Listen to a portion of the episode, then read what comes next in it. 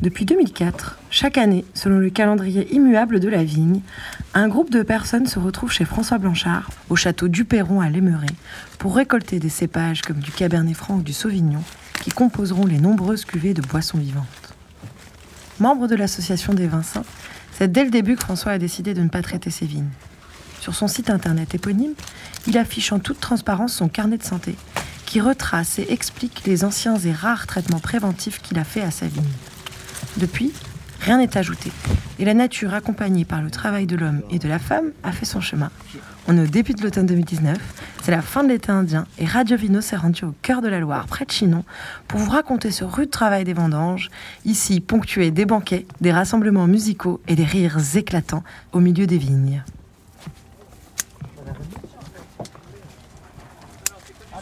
va,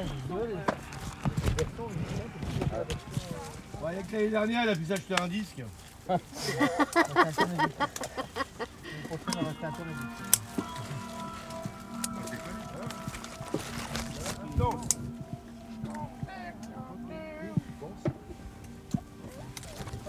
Si on, on coupe la- les raisins à la vitesse de Pink Floyd, on va pas fini. hein. Mon premier souvenir des vendanges, c'était avant les vendanges en fait. C'était quelques mois avant. Euh, on est venu enregistrer le disque de, la compagnie euh, Mabou Distorsion de Cabaret Cirque que je faisais à l'époque avec un ami musicien.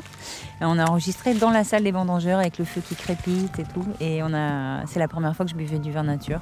Le, problème, c'est la- la confusion maintenant. C'est diffus les souvenirs des vendanges parce que malheureusement, mon travail comme des malades. euh, on, est, on est là, on en chie grave. Avec de la bière à la main. Et c'est ça le problème. Le problème est là. Le problème, c'est qu'on a toujours, des fois, on a une main libre. Alors, la, main, la main sert à, à boire des coups et euh, ça commence déjà euh, dans la vigne.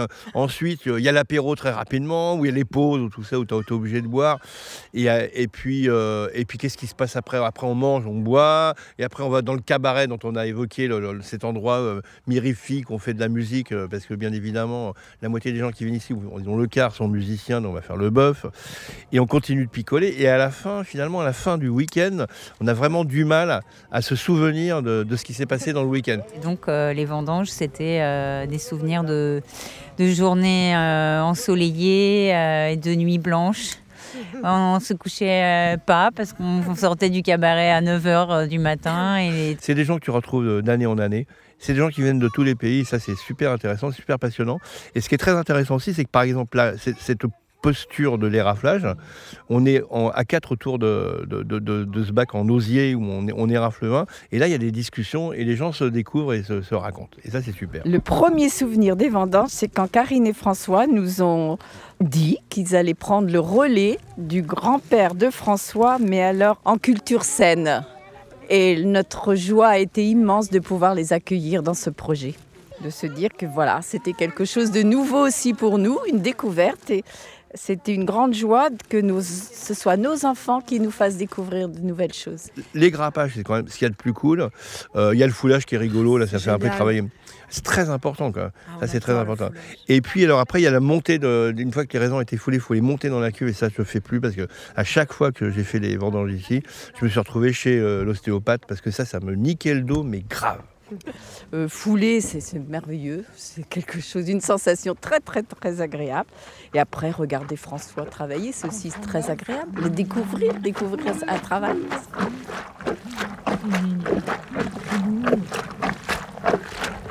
j'ai l'impression d'être un, un saumon dans des, dans des œufs de limpe. Comme si je me roulais dans du caviar en fait, c'est la luxure. C'est le luxe et la luxure des pieds. C'est génial. Ça fait un petit massage. Ça fait la petite gym euh, du dimanche après les excès de, des pique-niques euh, pantagruéliques de Karine.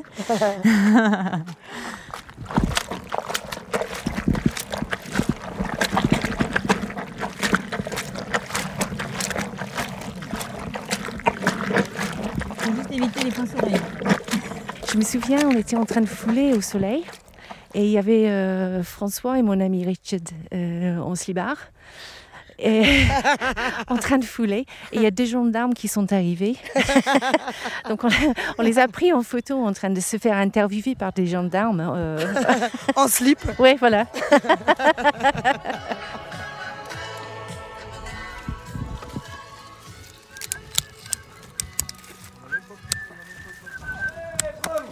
Vas-y, mais il faut, il faut y aller. Bon, vas-y, on voit les sauts là. On voit les sauts. Oui, il en reste 5. Je les, je les amène maintenant J'ai pu voir aussi euh, les gens évoluer, les enfants, parce qu'on voit beaucoup d'enfants, les enfants grandir. euh, et ça, c'est top, parce que euh, il y a, ici, il y a- pour moi, il n'y a que de, que de l'énergie positive. C'est-à-dire que euh, des gens qui s'entraident, qui sont là pour passer des bons moments. C'est les bruits du gros neuf. Mais moi, j'ai moi, c'est le choix parce que j'hésite à mettre mes pieds dedans. Non, Alors le mieux c'est si t'es un short, sinon en slip, c'est ça j'ai marche. un slip, mais bon, voilà, c'est ça. Moi je suis en slip. Hein. poil, Bruno Non, non, pas, pas non plus. attends, Enlève tes clés par contre, sinon elles vont finir dans Allez, attention, Lucie, Eleanor, Daniel. 1, 2, wow Je vais faire ça discrètement. Ah C'est c'est la même couleur que le vin, comme ça, donc euh, même si je fais des tâches, je suis pas obligé de laver. On l'a pas, hein, son premier slip de vendange, on le garde. C'est- Ça va, ça va, ça C'est va. collecteur. Voilà. Je peux le revendre sur le bon coin. Ce slip, à, slip a à vendanger hein. chez Blanchard. Première expérience d'émotion intense. Ouais, bon, ouais, ouais. Euh, ben, on sent des petites boules de temps en temps et je pense que c'est des raisins évidemment qui se mettent entre les orteils quoi. Et, là, et donc de temps en temps il faut, il faut fermer ses orteils pour pouvoir casser les, les raisins. C'est- pas évident de fermer ses orteils, je sais pas comment vous faites. Mais... Moi, je sais fermer mes doigts mais mes orteils. Moi, je pense que tout est dans la rotation du bassin. Ah, Parce qu'il faut rapatrier euh, les, les raisins qui partent sur le Ah ouais. côté. Sinon, tu es toujours en train de fouler le même espace. Quoi. Ouais.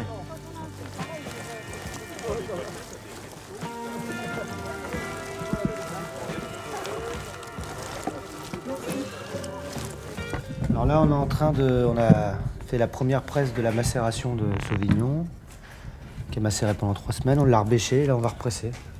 Donc là, on va refermer le mécanisme. Ça fait combien de temps que tu travailles avec ce pressoir? Oh, on me l'a on me l'a donné quand je me suis installé, donc ça fait 17 ans. Ça penche un peu là, ça-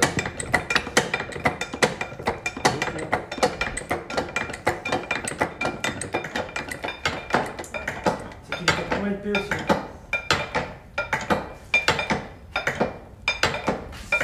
Ouais, ça a tout pété là. hein. Si ça se trouve, on peut essayer juste avec un autre. Qui est peut-être, euh, tu vois, on aurait dû faire ça.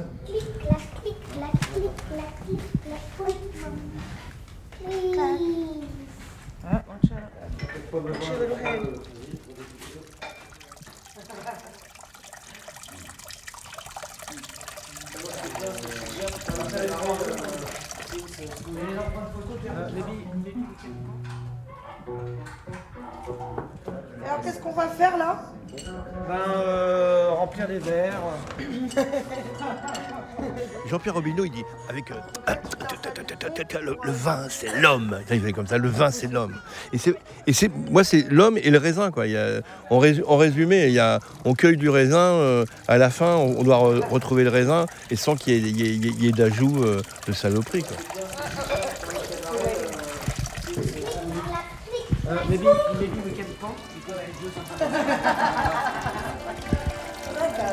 C'est la fin de la journée. On laisse derrière nous nos mots de dos et les ciseaux et tout le travail qui nous a laissés fatigués mais heureux. Et après un bon repas préparé par l'équipe dédiée, on range tranquillement le tout et petit à petit, on se dirige vers ce fameux cabaret.